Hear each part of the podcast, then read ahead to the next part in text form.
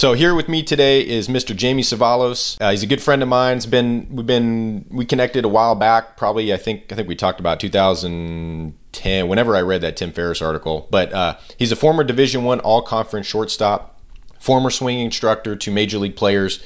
And if he wants to get into that and who he worked with, he can. If not, you know, no worries because we know how some of the major leaguers don't like to really be have their name splashed out there. Um, but we can let him get into that if he wants to a little later. Was credited with turning Ben Zobrist into a power hitter in 2007 prior to his MVP year in 2008, which was a team MVP. Uh, he's the author of Positional Hitting. Some of you have read that out there. And he developed the MP30 and 28, uh, 30, 30 inch, and the 28 was 28 inch, was the youth model training bat, and the pitch view, which we will get into a little bit into this interview. So, Jamie, I'm going to start off with the first question. How do you explain to people what it is that you do? Hmm. Uh, I'm a uh, product developer, I guess, on, on, from a general standpoint, um, and specifically sports training products uh, is what I so far I I only have products in baseball, but I'd like to to create products in, in other sports. Uh, my my real interest is in is in movement, and uh, and so I don't I don't really think of myself as as uh, just being in baseball. However, like I said, that's so far the the, uh, the the sport that I've stayed in for the most part. However, um, I did actually go to the Safeway Open this year as a as a swing coach, which I was really proud of. Um, it's it's pretty much my first um, kind of venturing uh, into uh, into other sports. Uh, uh, uh I the way I I uh, was able to do that is I'm close with Matt Kuchar's team, uh, the Plane Truth team uh, down in um, Arizona, and uh, and so they invited me to to come uh, to the Safeway Open and, and just hang out with them. And we we love to talk shop, and just uh, I was able to walk around with them, walk around the course with them and, and Matt Kuchar, and it was just awesome. And I'm I'm a huge I'm really into golf as well. Um, so, so yeah, I, uh, I would say probably the quick answer is just a product developer. And, uh, so yeah. Yeah, very cool. And, and you were kind of my transition from when I, when I was playing, shoot, my, after my little league, my last year in little league, I was struggling a little bit, so I dove into books. So I read, you know, Tony Gwynn's and Mike Schmidt's and Ted Williams and Charlie Lau, and I started reading all these books, and and it just really screwed me up because everybody had a different viewpoint on hitting and what it what hitting is until about four years later I just said you know what to heck with these books. I'm just gonna hit based on feel. And you know I did I did okay my last couple years in high school and, and got to play four years uh, paid for schooling paid for for four years which was nice you know kind of um, to have that you know and I have to have to pay for it afterwards. Uh, but a couple years after I was done I started teaching hitting, and I started teaching hitting the old way, the down down and through, because that's basically what I was taught. And it was probably maybe it was 2011 when I reached out to you when that blog post, which we'll we'll get into for the Tim Ferriss blog, and I reached out to you. I, would read your, I think I'd read your book, and it was it was like an eye opener for me because it was like really so there's more to hitting than just down and through and you know digging deeper you start seeing people come out with rotational hitting which probably was way before that but my eyes were were open at the time to it and your book was a, a nice transition for me to really start thinking about the swing in a, in a completely different way um, and just for those of you that, that don't know Jamie and I met. I reached out, and it was there was a Tim Ferriss blog post at the 4hourworkweek.com, and it was titled "How I Did It from Seven Dollars an Hour to Coaching Major League Baseball MVPs." and that was kind of right up my alley at the time because that's what I was trying to do. I was trying to put content on the internet and and see if I can make it a full time job where I can you know give people my advice or whatnot. And so I reached out to Jamie, and, and that's kind of where we started off. Um, now you you mentioned that you've been in golf, and, and I think you even I understand how I understand it. You started in golf analysis before jumping into baseball swing. Is that right, Jamie? Well, I was I was a kid who wanted to be a major league baseball player, and um, and so I went to college to play baseball, and uh, uh, basically was was sidetracked. But one of the things that I took away from it was how important the the motion of your swing actually is and how little uh, good information was out there uh, concerning the swing um, and it, it really kind of it really hurt kids who were you know growing up in in the age that I grew up in the time that I grew up, it really hurt you if you were a kind of a if you had to be. Uh, I wasn't really a natural athlete, so I had to be cerebral about baseball, and uh, so I read all the books, and um, man, I just assumed that throwing your hands at the ball was was a good idea. Um, and I think I took that assumption with me, and, and I kind of hit the same spot that you said you hit, where it's like I'm just gonna try to figure this out on my own. Um, so I, I actually started to look at pictures of guys and uh, and make changes based on what I saw and um, both in magazines and pictures and, and also just what I saw with the naked eye. And I did play with video a little bit. Um, I remember borrowing like the college's uh, video camera at one point, but like all of us who first get started, I didn't really know what the heck I was doing. Um, and and in a way, I still approach it like I don't know what the heck I'm doing. So, but but I really didn't know, and back then, and and I I didn't really get too in depth. I just would watch it in slow motion and just kind of. I don't even think much analysis was happening. It was just kind of like, oh, okay, there's my swing on video, and and move on. Um, but uh, so, um, I kind of I actually forget the, the, what your question so was. What, so what was your takeaway from like when you when you kind of anal- analyzed golf a little bit more? Was that before okay. you started to analyze the baseball swing? Did you did that yeah. kind of happen so, before? So, and what were your takeaways from golf that made a difference okay. on baseball? Yeah, so after I was kind of after I quit baseball, um, I was kind of in a in a almost left um, wondering who I was because literally my my whole life I was all about you know I'm a baseball player. So suddenly I wasn't. And and I kind of reflected on like I said like the swing motion and just how important it was because just before I quit uh, I made a change to my swing and and it was it was like stepping into another person's body. And and all of a sudden the balls that normally were I did a lot of pop-ups to the first baseman or something like that or or uh, or ground outs to the weak grounders to the third baseman, you know, the other side of the, of the same coin. Yes, yeah.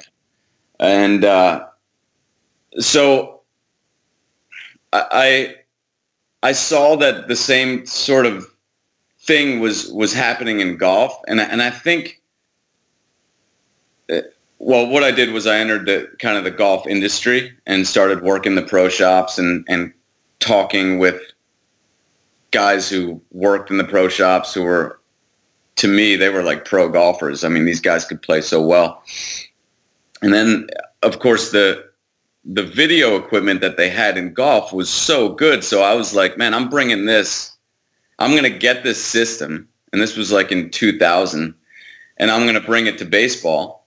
And, uh, and, uh, what I noticed was, I mean, I would just spend hours and hours. I mean, I, it was like a, um, in a way, the pain from quitting baseball drove me to kind of just be uh, just crazy about about just analyzing the swing. I just had to figure it out. I felt like I I I I didn't figure out figure it out in baseball. I had I had some some more work to do, and um, and so I was pretty determined to to close the the book. I, I didn't know at the time. I mean, I, I wasn't really planning for the future. I was just seriously just curious, and I, so I wasn't like a you know like the Tim Ferriss blog post says. I was making very little money, and just curious about the swing. And as I was looking at video,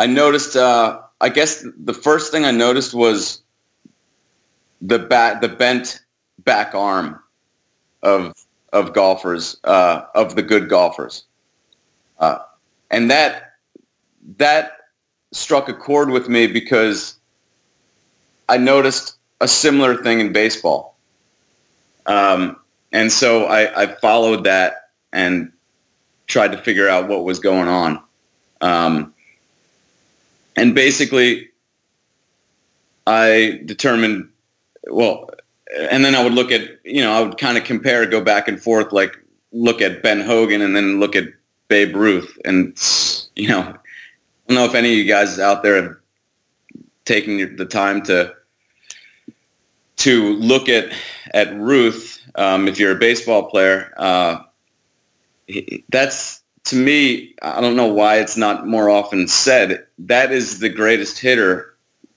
that we've seen. If you take away uh, you take away the, the, the guys who hit during the steroid era. Uh, you know, Bonds definitely, if you don't take that away, was the best. But if you take away the, you know, the the the, uh, the steroids, um, Ruth is by himself at the top, and so so take a look at Ruth and and then compare him to Ben Hogan and it's really amazing the the similar positions that they get into. Um, of course, the slot position is famous in golf, so I would say that the golf taught me the slot position um, and the and kind of the importance of getting into it.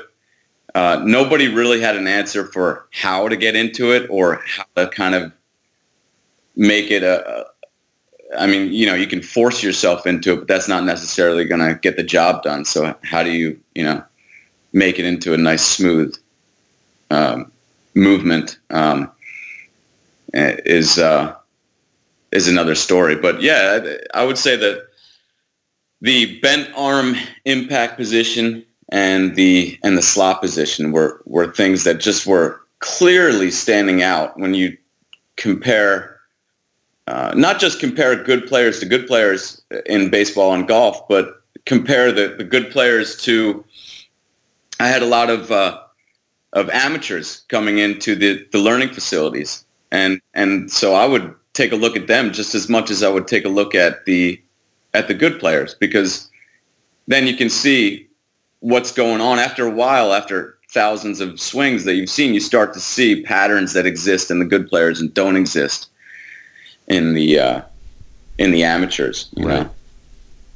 So yeah, it's it's interesting because I hear a lot. You know, I hear a lot of excuses. Really, not a lot, but a select few on social media, especially on Facebook. And you know, when they when you say that, hey, we can teach a kid who's who weighs 100 pounds to, to triple their body weight in batted ball distance, hitting the ball 300 feet, the length of a football field, their excuses out of the woodwork, right?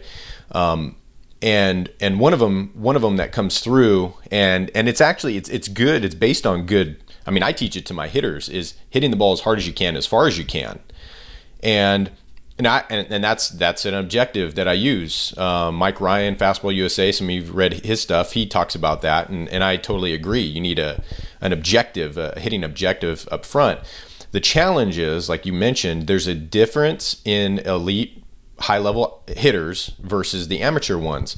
So how and if you're paid based on so if you work with amateur hitters, you work with hitters ranging in age from 7 years old all the way up to maybe 18 years old through high school. For those that do work with those kind of hitters on a full-time basis because you're going to have a, a bigger uh, you're going to have a big bigger pot of those kind of hitters. The challenge is how do you take a hitter who doesn't slot the right way, doesn't slot like an elite hitter, and get them to slot like an elite hitter. And you know, a lot of these coaches out there don't believe it's possible. They say there you can't teach high level mechanics to especially younger hitters. And and I'm always thinking I'm like, well, wait a minute. In China, they have girls and boys, I'm sure, but you hear about the stories of the girls. They have girls learning gymnastics at three years old, maybe even two years old, right?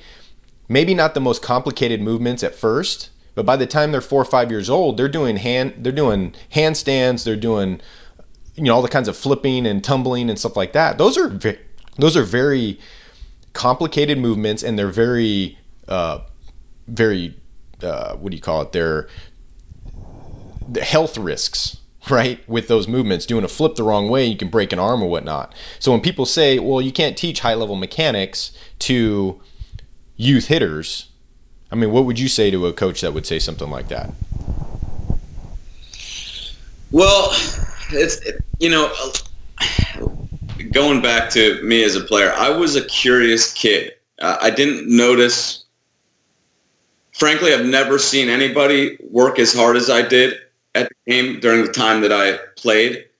Um, and I was like that uh, from a young age. Uh, I just was curious. I wouldn't say that even at a young age I was a real hard worker, uh, but as I got going, I, I, I was. But from a young age, I was curious. I mean, not many 12 year olds were reading, uh, what was it, um, Charlie Lau's or you know, so I, uh, so for kids like that, I mean, number one, there's got to be a curiosity. You know, I mean, I mean, I did the Charlie Lau swing the way he wanted me to do it, but I was interested in doing it. And what I found is a lot of kids just who are really young for whatever reason, maybe too much energy at the time or I'm not sure what it is, but I've noticed that they're just not all that interested. Um, some kids are. Some, I mean, I've one of my favorite lessons that I that I gave was a was this brilliant young kid, and we just had a ball. I mean, he was so interested. He had read my book, and we were just. It was like I was talking to to you, and yeah. and we were just having a great time. You or know, so, or yourself at 12 years old. Yeah, yeah, exactly. And so for that kid, yeah, yeah, you can you can probably get as in depth as you want. Um, if if the teaching is is making the the player kind of uh, uh, not able to do a flowing, smooth motion for whatever reason, then it probably has to do with the words that you're telling him you know, and what or your methods or some, you know. But I don't think that, that you can say it can't be done. I definitely don't think that. I think that the right teaching um, to the right person uh, can work instantly. You know, I mean, it, that's the way it happened for me uh, in college. There's no reason why it couldn't happen to a to a little kid too. But you know, it, it uh, it wasn't it really wasn't all the hard work that I did. It was a decision I made prior to the season. Uh, actually, about five games into the season, I said, "Man, this isn't working. I feel the same stuff happening," and I just made some changes, and it was a it was a night and day difference. It was like I said, it was like stepping into another person's body, and uh, that that change has kind of set the compass for my life uh, because I'm, it's, it was just so magical, you know? Right. Right. Yeah. It's, I've heard it also, you say the curiosity, the passionate curiosity. I read Albert Einstein's biography, and that's kind of his thing. You know, he, he might have had a little Asperger's going on, uh, some high level Asperger's or whatnot. It's kind of the theory out there, but he had this passionate curiosity to learn and and to dig into what it was that he was interested in. And I think that goes a long way. And I agree with you. You know, you you can teach high level mechanics to younger kids, but you can't forget that there's the other side of the coin. You have the player itself. So the, the player, whether how receptive they are to your information, and then there's the bridge between the bridge of the information. So, like you mentioned, the cues, the coaching cues, the whatever methods, drills, whatever that you're using, if they look robotic when you tell them to do something, then most likely your cues uh, is a little little too dull and it needs to be sharpened. You know, um, and uh, very cool. I, we we've had a very similar journey. I was the same way. I read, except I read at 12 years old or 11 years old. Uh, that kind of helped that my last year. I had a really good last year in Little League. Um, and it was Jim Lefebvre's book, The Making of a Hitter. And he was talking about centripetal force and centrifugal force in the book. And he had pictures of Hank Aaron and Sadaharu Oh, you know, the career home run leader in Japanese baseball, 868 homers at like 5'10, 173 pounds. And he had pictures of these guys. Like it was black and white. I mean, the book was a yellow cover and it was, and I bought it in some back backyard bookstore. Um, and a hole in the wall bookstore bookstore but i understood maybe not the first reading but a few readings because i that passionate curiosity you know um, yeah it just sounds like we've had that kind of similar journey now I get a question I get asked all the time now. Do you believe that the baseball and fast pitch softball swing are two totally different things? Well, they are up until the swing starts to happen.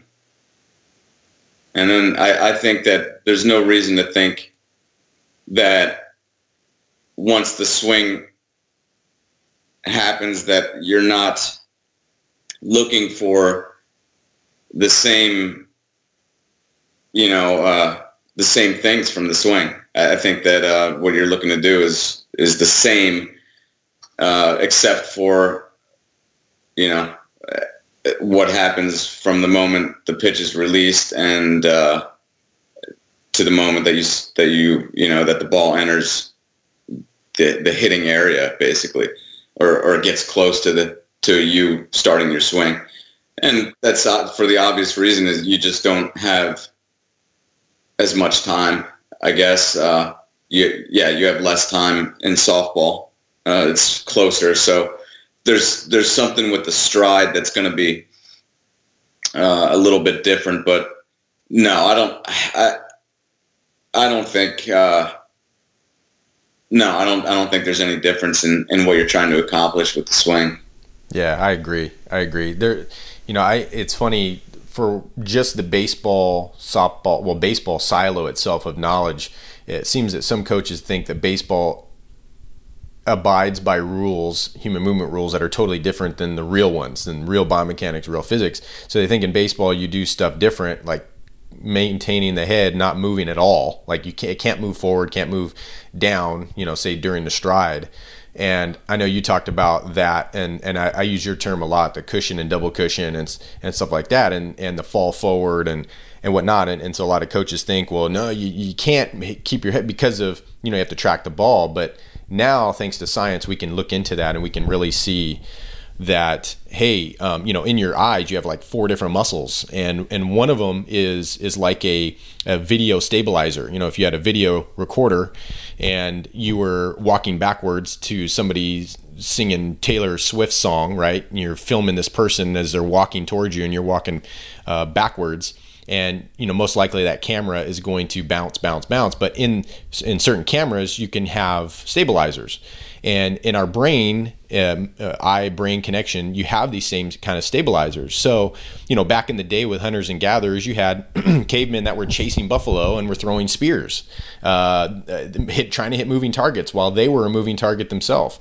So you know some of these things that like that baseball softball that the swings are, are totally different. Where we're talking about humans here it's not not just a male female thing. Of course there's a anatomical differences. There uh, definitely undeniable anatomical differences, but it's still a human who's made up of bone, muscle, and fascia swinging a bat and trying to hit a ball. You know, um, but but again, I agree with you on the the, the timing, the reaction time, the timing, uh, the stride, the release points different. Um, there are some key things that are different, but like you said, once once you're going into the swing itself, it's it's virtually the same. You know. Yeah, I, I actually haven't looked a ton at, at softball, but but yeah, I see no reason why why it would be any different. And you're still looking to hit, you know, it's still the same shape field. Uh, and you're still looking to, you know, ideally hit the ball over the fence. Um, the one sport I, have kind of looked into a little bit, and I just can't seem to get it is uh, is cricket. You know, like I, I ask someone who knows about it. So is it important to hit the balls as hard as you can? And then they tell me sometimes, yeah. and I'm like, what? I don't get it. so I still have to try to understand that. I want I want I want to hear it's always important to hit the ball as hard as you can, but I can't get anyone to say that. Ah, yeah, that's funny. I, have heard that too. And a buddy of mine, when you say hit it as far as you can, a buddy of mine, Lee, who's out in Texas, um, he he's very much versed in the spinal engine stuff and uh, springy fascia. He's read Thomas Myers' anatomy book or Thomas Myers' book Anatomy Trains probably about a decade ago, and I've I read it about four years ago. So he's been chewing on the information longer than I have. But he says in golf, uh, he instructs. He's an instructor for amateur and professionals, uh, professional golfers and stuff. And uh, he says that in golf, he doesn't understand baseball because baseball is all about exit velocity, and everybody's talking about exit velocity. Um, the launch angle thing he gets, but not the exit velocity because in golf, it's not all about they aren't taking the speed of the ball off the club. You know, they're they they might be uh, taking distance, but a lot of golf is accuracy. Like if you're hit continue, like you're hitting a ball 500 yards consistently, but you keep hitting it into the rough or on the other course or whatever, I mean, it's going to take you longer to get back to the green, you know? And, and, and so him is funny because he's coaching his daughter or uh, kind of helping his daughter out who plays softball. She's 14 or 15 now, uh, playing out in Texas. So it's not, you know, uh, it, it's not like playing softball in North Dakota or something. Um, where you have pretty good softball in Texas, and she's hitting like six, seven hundred in Texas, and, and now this last year she started hitting bombs. She, she's gotten a little bigger and stronger. She's hitting bombs, and he started with her based on back control. It was all back control stuff, and she does pretty well with that. And and so that's kind of what I've started to seriously consider in, in hitting, you know, back control. Because yeah, of course, exit velocity, of course, launch angle, but you also gotta, you know, you got nine fielders out there, you got eight out there, and one behind you, and you still kind of have to get it in between those fielders too. So it's just another thing, you know, as you know, it's it's like that passionate curiosity drives you to think about somebody asks you a question and you're like, hmm, let me chew on that a little bit, you know? Um, well, hey, I, I, I know we're kind of running running a little late on time here. I wanted to get through a couple things before we get to the pitch pitch view. So let's. I wanted to share a quote that I use that I told you I use with some social media people when they when they pose a, a specific thing and they're you know when they say the well you how many hits have you gotten in the big leagues? You know can you are you qualified to teach hitting? Those kind of type things. And it was something you said on checkswing.com back in July 2010 and uh, it was a it was a kind of a post that you did and you titled it what MLB hitting coaches don't teach. And uh, th- and I'll, I'll kind of read this this quick little paragraph. Said MLB hitting coaches are motivated by keeping their job not developing innovative principles. If they change a franchise player's swing and that player gets worse their name is forever blacklisted word will spread that, that he makes good hitters bad. And regardless of how many hitters he, he has helped the one he ruined will be the bane of his career. GMs will attach his name with money flying out the window. He can he can just take a seat next to Jose Canseco on the list of people who will never be offered a contract. Because of this, MLB hitting coaches develop vague hitting methods appearing to help when the team is doing well, yet standing on no specific method when the team is struggling. It's common for them to wait until a player on a team gets hot and associate themselves to that player as much as possible. I've seen it time and time again. Um, I thought that's a that's a powerful paragraph that a lot of people don't consider. Now, do you do you still believe people uh, need to be skeptical of, of such creden- uh, such credentials as a MLB hitting coach when learning the swing? So, are you saying they should be skeptical of which which person? The major league hitting coach say that comes up uh, that that says, well, you know, I've I've been the major league hitting coach for the last ten years for so and so teams, and that's why you should listen to me. That's like their credibility indicator, right? Should we blindly follow them because of that, or do you do you believe something different now? Well, we're in a swing instruction revolution right now, and it's not coming from the major league hitting coaches. It's coming from guys like you and me um, and Chas Pippitt and Mike Bard and Sean Plouffe and guys who are, you know, uh, using the internet to to uh, spread their ideas. And I think that um, for a long time, you know, uh, it, it has been a system like that. And I was a, a victim of, of that system of saying, I'm a major league coach, so listen to what I say. Look at me. I'm coaching major league guys, and I have the uniform to prove it. And um, they had, you know, but now that they are, they seem to be hiring more people, more in, of the independent coaches. So, um, so, or or at least I, I've heard that a little bit. Um, I've gotten some calls, but they're just kind of like exploring what's going on. Hey, what's what's? They just want to talk to me and kind of pick my brain and then hang up the phone. But um, they don't, you know. Um, no, uh, you know, I, if you're out there and you have a passion for the swing, look for someone who plays pro ball. If you have something you think could be of value, go find someone. There are plenty of guys in the winter uh, working out who play pro ball.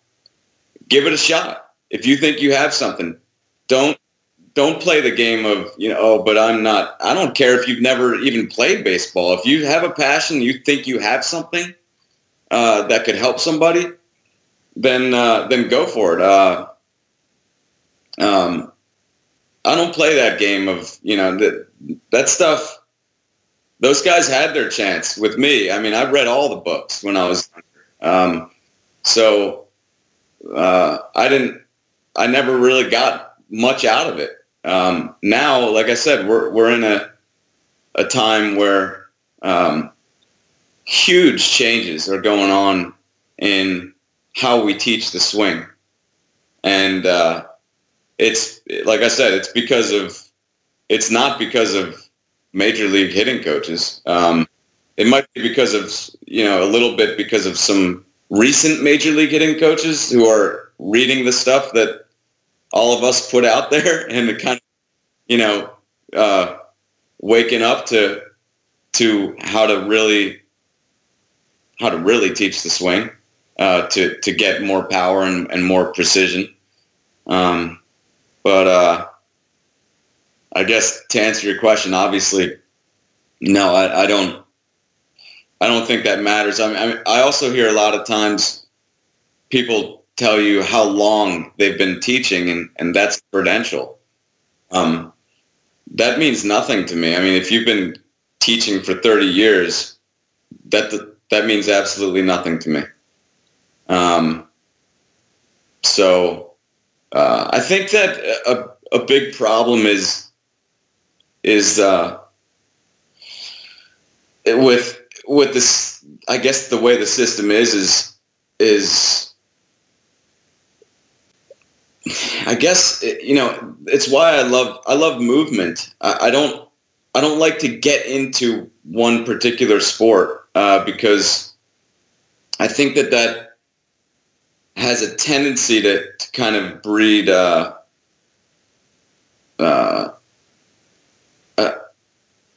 not it breeds a not being so willing to to take chances in a way, and I think that that's been a big problem. Um, and uh, no, I, I just think that we need to we need to take more chances and and uh, be more open about that and and not not give people so much respect just because they have been teaching a long time or teach it in the major leagues or you know get and, and give your own ideas respect. I mean you and me started really making better changes when we decided well what do i feel about the swing you know so spend some time doing that and not not taking what i say or what anyone else says or as as uh as dogma, you know, and and uh, think about what, do you think about the swing? What what it works for you? What kind of feelings through the swing uh, do you feel when you hit your best? Right. Yeah, I totally agree. and and uh, I think there was a quote by Abraham Lincoln, kind of touching on the the 30 years of coaching, where he said something to the effect of, you know, it's not the amount of years in your life; it's the amount of life in your years, right? So if we apply that to coaching, it's it's not how many years you coach, but but the actual life in those years. You know, what did you learn each year? Is it just one year of learning that you've repeated for 30 years? Let's move into. I know we're we got about 10 minutes left here. Um, let's move into the pitch pitch view pitch recognition training aid. So this has been your current focus, and so I got a couple questions about it. If you could only train one thing in hitters, kind of up up the pitch recognition uh, vein, what would it be and why? So kind of tell tell about the pitch view, uh, why you've chosen the pitch view pitch recognition training aid to put your focus and passion into. Well, I, I like to look at sports and see where the biggest area of opportunity is uh, currently and and uh, and then I like to try to solve it with with some sort of training aid, whether it be a you know a, a book or a, an actual aid that you use while you, you practice. And um, I think that you know if to I look at hitting as four different skills. There's eye hand coordination. There's uh, the mechanics of the swing.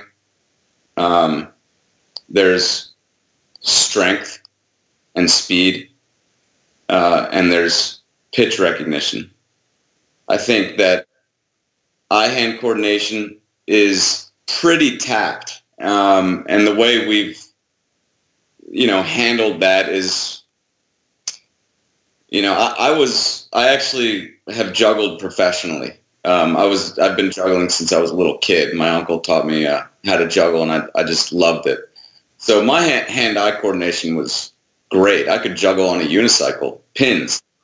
So um, so I I thought when I was young that you know everyone would say it's all about hand eye coordination. So I I was gonna fill that as as well as I could, um, and and I did. So but it never helped me that much with with hitting. It would help me with it, with fielding a little bit because a, a, ball. I remember in college one time a ball flipped over my shoulder, and I do a trick like that in juggling. So I just kind of reached my hand like around my back and grabbed it as it fell down around my the, my lower back, and then threw the guy out. Um, and uh, that is probably the only time juggling actually helped me in baseball. So all those hours of juggling probably, you know, that's about it. But um, I think we've pretty much tapped the hand-eye coordination with the T. You know, the T is a great training aid to to to work on that. Um, then you have uh, swing uh, strength. Okay, strength is something you know we're we're doing pretty well. That you know the the uh, the steroid era taught us a lot. You know, it taught us strength actually really is important. Guys should definitely be careful, but building as much mass as they can if their if their craft is hitting, and if you're a position player in baseball or softball, that's your main craft. Um, so. Uh, then you have swing mechanics.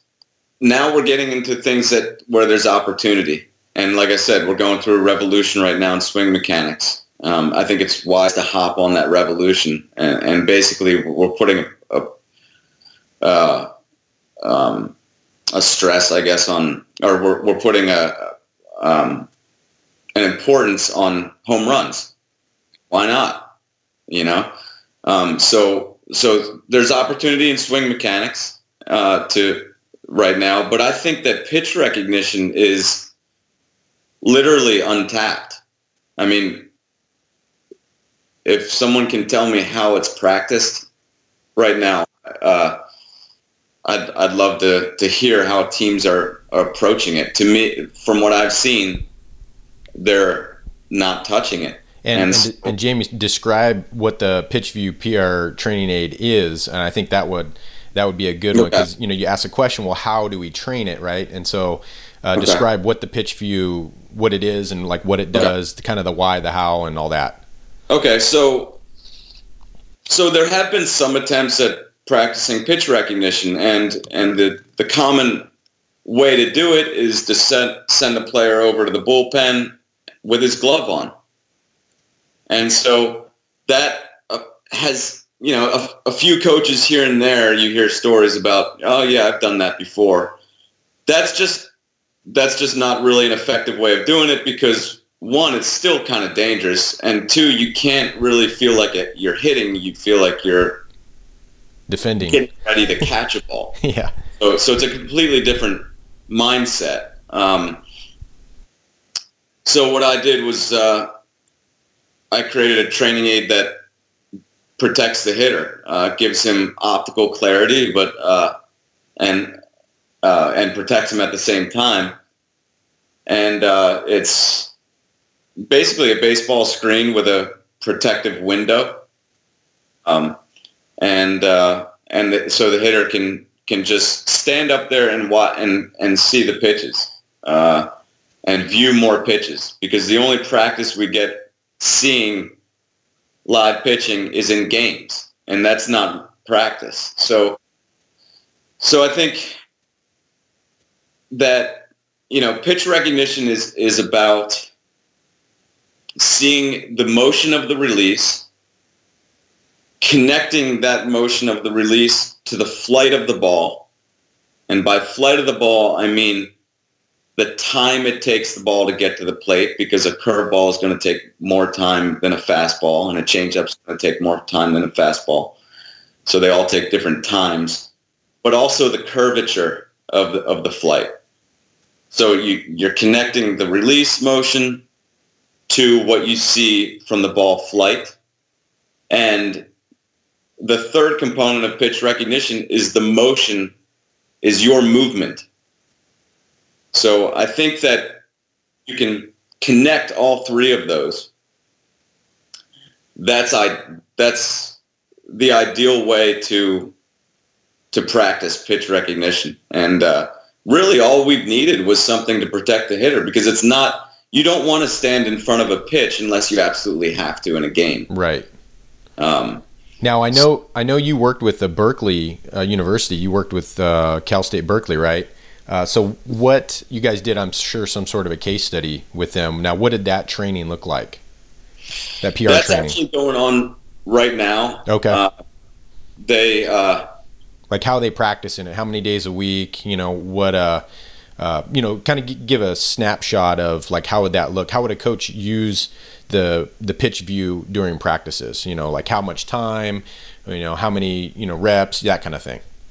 The ideal way to use it is literally whenever you guys have a pitcher warming up in the bullpen, you need to have ideally two hitters viewing the pitches. Um, that is going to be a way that practice baseball practice changes in the future is that you will not waste bullpen pitches. Right now, they're being wasted. You know, it, it's um, the name of the game as a coach is to be as efficient as possible in your practice. They know that. All all coaches know this. You know, it, it's a question of how I have two hours or whatever the NCAA or uh, allows you to do you know you have that much much time and you have to make it as efficient as possible and pretty much your record will be determined by how efficient your practices are. Um, whenever there's a pitcher warming up there should be two hitters viewing the pitches. When he if he's throwing basically live pitching. Um, so uh, yeah, uh, as far as Cal, um, they're they're using it however they want to. Um, I like to, like I said, I like to create the training aids and and just kind of put them out there, and and let them do their thing. You know, um, the culture of baseball will determine how they're going to use it. Um, if, if, they're not using it the way I wanted them to use it, then I need to simply restructure the training aid. Right, right. So, uh, Very cool, man. Well, hey, I'm I'm I'm excited about this. I think this is huge, and I know you reached out to Dr. Peter Fadde, and we can talk about that a little bit more off off the off the mic. But um, I think his stuff and your stuff, uh, and even Perry Husband. Perry Husband has a lot of stuff on effective velocity. You know, all that all that training is kind of in the timing, pitch recognition, you know that that's like that that group or that association of stuff that uh, I think is is golden when it comes in. Like you said, untapped. I, I, feel like it is untapped, and there are some people that say, "Oh yeah, I heard him speak," you know, Dr. Peter Fadde four years ago at ABCA or whatever it was. But it's it's not getting into mainstream, and that's the problem. So I, I feel like your training aid is it, like you said, it's a it's an actual way to step in the box uh, in a safe way, especially when we're talking about seven and eight year olds and and getting them to hit kid pitch. You know, they don't have to worry about getting hit. They can just work on picking up the the window, picking up the pitcher's motion. You know, getting the different cues that show what which pitch is coming. So I, I think it's going to be a great hitting aid, and we'll put links and stuff to how people can get it in the in the blog post. Uh, so Jamie, we're we're kind of running. It's uh, almost eleven o'clock. Do you have a little bit of time to spare for rapid fire or? Sure. Or, sure. Okay. Yeah. Cool, man. Well, I appreciate your time, and, and hopefully we can do uh, if you're if you're up for it a, a part two, and you know hopefully some more parts after that. Um, yeah, definitely. So, first question: If you could put, actually, you know what? I want to start start with the top gifted books because I want you to include your your some info about your your new one coming out. So, what top gifted books would you give, say, a coach? Um, say, let's say a new coach, a new coach that comes in, maybe maybe 10U, something like that. What top gifted books would you would you give them? Hmm.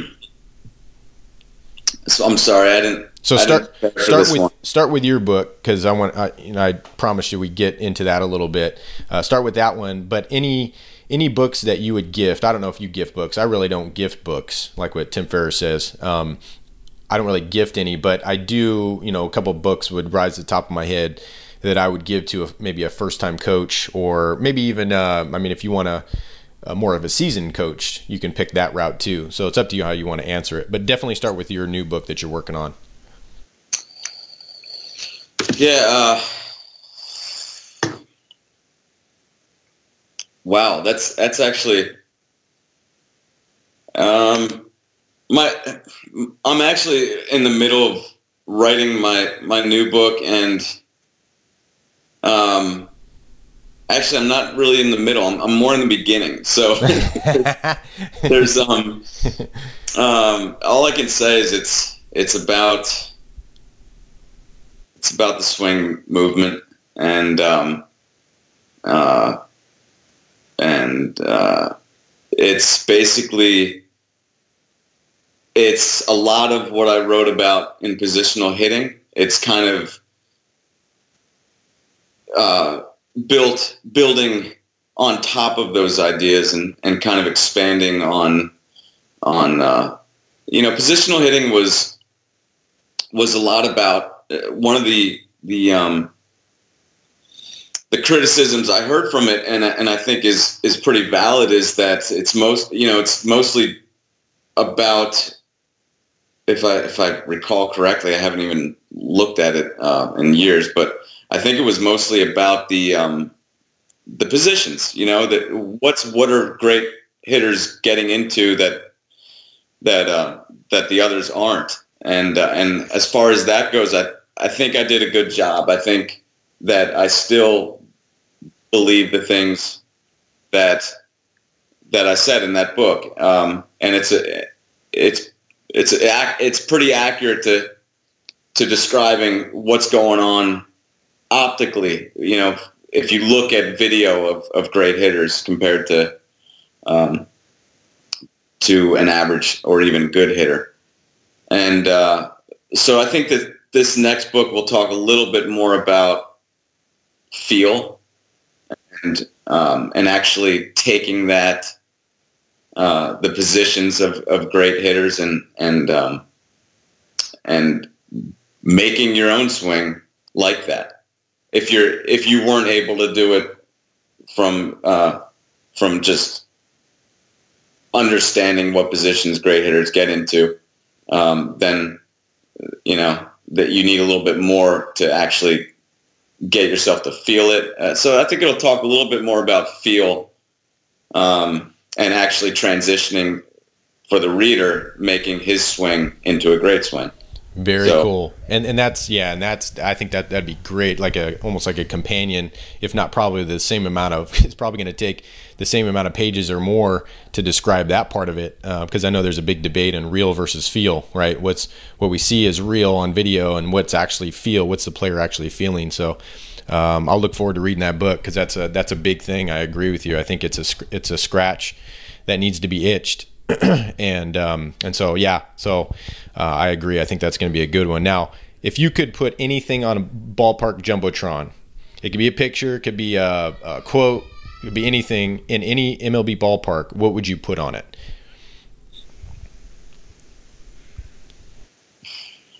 You know, I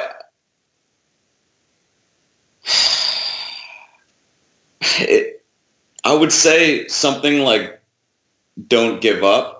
But that sounds so like cliche. But the way I mean it is that if you really want to play Major League Baseball, um, it's probably possible. Uh, and a huge ingredient is just about hanging in there. I think so many people, myself included, I, I just I got in my own way. Um, and ended up ending my career not way too early and and basically I gave up. Um, all I had to do was hang in there. Um, just keep going. You know, just I, am not sure what the avenues are for kids right now, but I, I think that having having it standard that if you want to be a baseball player, you go and you go to college. I think that that is is um, is a system that needs to be changed if it's not already being changed. I think there needs to be an option for kids who just want to play baseball. I mean, I'm not, and, and sure you can take classes on the side or whatever, but I don't think that those two should be connected. Um, so you know, if you're done playing baseball in college and no scout has looked looked at you, uh, and you still want to play, and you still want to play in the major leagues, um, keep playing. You know, uh, I don't. Again, I don't know what's going on out there as far as the avenues for kids, but I know that if I had to do it over again, I simply uh, wouldn't take wouldn't take no for an answer. You know, I, I a lot of the reason why I was forced out was because of um, NCAA issues where I just couldn't play anymore. I tried to transfer and then I tried to transfer again and I, I was trying to find a good place to play and um, and it just got to the point where I couldn't play anywhere because of the rules, you know? So I just, well, that's it. And uh, um, so if you want to play, man, just just just keep at it and uh, just keep going and and focus on movement. I think that basically, if you look at sports, it's it's communication of movement, you know, and so I think if you put a real intense focus on on your movements in everything you know, first looking at the most important movements in baseball and and questioning them, whether it be a diving catch or whether it be a swing or whatever movements you do on a regular basis that have a lot of value. Look at them and and perfect them, and look at yourself as like you're sculpting that movement, and uh, and so that's what don't give up means. yeah, no, no, no. It's great advice, and and it's a, advice I would like. Um, and last question that kind of leads me into the last question before we get into where we can find you online and social media, which I'll put links into the the transcript or the blog post. Uh, what advice would you give the beginning positional hitting Jamie? So right before, so before you wrote your book, kind of that year leading up to it or, or so, looking back now, what, what advice, if any, would you give yourself?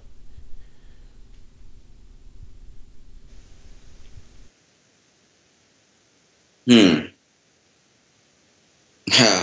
um, I wouldn't. I wouldn't give myself any. Everything was pretty necessary to to go through. Um. Um. Uh, actually, I probably probably would would tell myself to not not swing as much because um, I still swing. Um, I think if if your interest is in teaching, um, primarily, well, let me say this: primarily, I'm I'm a I'm a swinger. mm-hmm, mm-hmm. You know, I mean, but in all seriousness, primarily in, in the baseball sense, someone who wants to perfect. primarily, I'm someone who wants to perfect the swing. I'm not. I don't particularly enjoy teaching. Um, I'm I'm just someone who wants to make my swing better, and so um, I tend to. You know, now I'm 40 years old, and the body. Uh, the swing motion is pretty hard on the body. Um, so I actually haven't taken a swing in about nine months because I, I had to actually pretty much ban myself from swinging. Um, so that's probably the advice I would give is is um, and Raul Ibanez actually told me that before I was I think I was like 35 or so when he when he told me mm-hmm. that you have to save your swings. Mm. And I didn't, and I asked, and I, we had a conversation about because I didn't know what he meant. Yeah. Um, and he kind of chuckled because he, he's like, just just wait, you know, just wait. So, yeah, that's the good, advice. Good, good advice, man. That that's great advice to to kind of end this before we find out where we can find you. That's uh, I've spent the last probably five years working on unwinding all the bad things baseball did to my body because I was a righty righty, you know, right handed hitter and thrower. And baseball, golf, and, and a select others are the only sports, one sided dominant sports, where if you went into the weight room and you grabbed a dumbbell with your right arm and you did you did 50 curls with your right hand, right arm, and just went home, people would look at you like you're a weirdo, right? Uh, but on the baseball field, I mean, really, there there is a slight advantage to switch hitting, but you don't see a lot of switch hitters. You have to take the same amount of, you know, you got to put about uh, double the amount of work in as a as a one-sided dominant hitter from the right side. Uh, so it takes a ton of work. So you don't see a lot of it. Um, but most players, probably 90 to 95 percent of players in the world, from little league all the way up to the major leagues, are one side dominant, swing or throwing, and or throwing, right? And in the fitness world, as you know, you you're a, a student of, of fitness and, and, and corrective training and stuff like that. I mean, that's a no no. I mean, you have to you have to balance your body out, and I agree sure. with you. Go ahead, Jamie. Sorry. No, I was just saying for sure. I, I was actually at a gymnastics uh, gymnastics class last night, and the it came up in the class that that I was that I was doing the motion that we were working on from different feet, starting from different feet every now and then. Like I would shift it. And and they were like, What are you doing? And I mean, I would never at this point in my life not do that. I am so against I mean, I brush my teeth with my left hand. I the only thing I don't do with my left hand is eat because when I'm eating, I want to just relax and eat. But pretty much, I, I, pretty much make my left hand do most of the work now. Um, yeah, no, it's it's uh, everyone out there. If you're swinging from one side only, you need to start swinging from the other side. Uh, you just you just have to do it. I mean, I I think that your body just it just needs it, and um, it it's only going to make your other swing better. So, I agree. I agree, yeah. man. Hey, that, and that's a talk for another day. yeah. I'm sure, sure. Uh, with your knowledge and your research and stuff on that, I'm sure we could we could put our heads together and have a good hour conversation yeah. just about that. Uh, yeah, because right. it sounds like you're doing the same stuff I am. I'm doing the gymnastic stuff too, but it's all online. I'm going through gymnasticbodies.com and nice. working on their handstand program. So, right. so yeah, so we could we could save that for uh, a part two. So, last question: Where can sure. we find you online and on social media? And again, I'll put links to this stuff in the in the post. But w- where can we find you? Uh, let's see. At Jamie Cevallos is my Twitter handle, and uh, and the PitchView Training Aid is pitchviewtrainingaid.com. Um, and the swingmechanic.com is for the MP30 and MP28 training bats. And yeah. Uh, Are you on Facebook?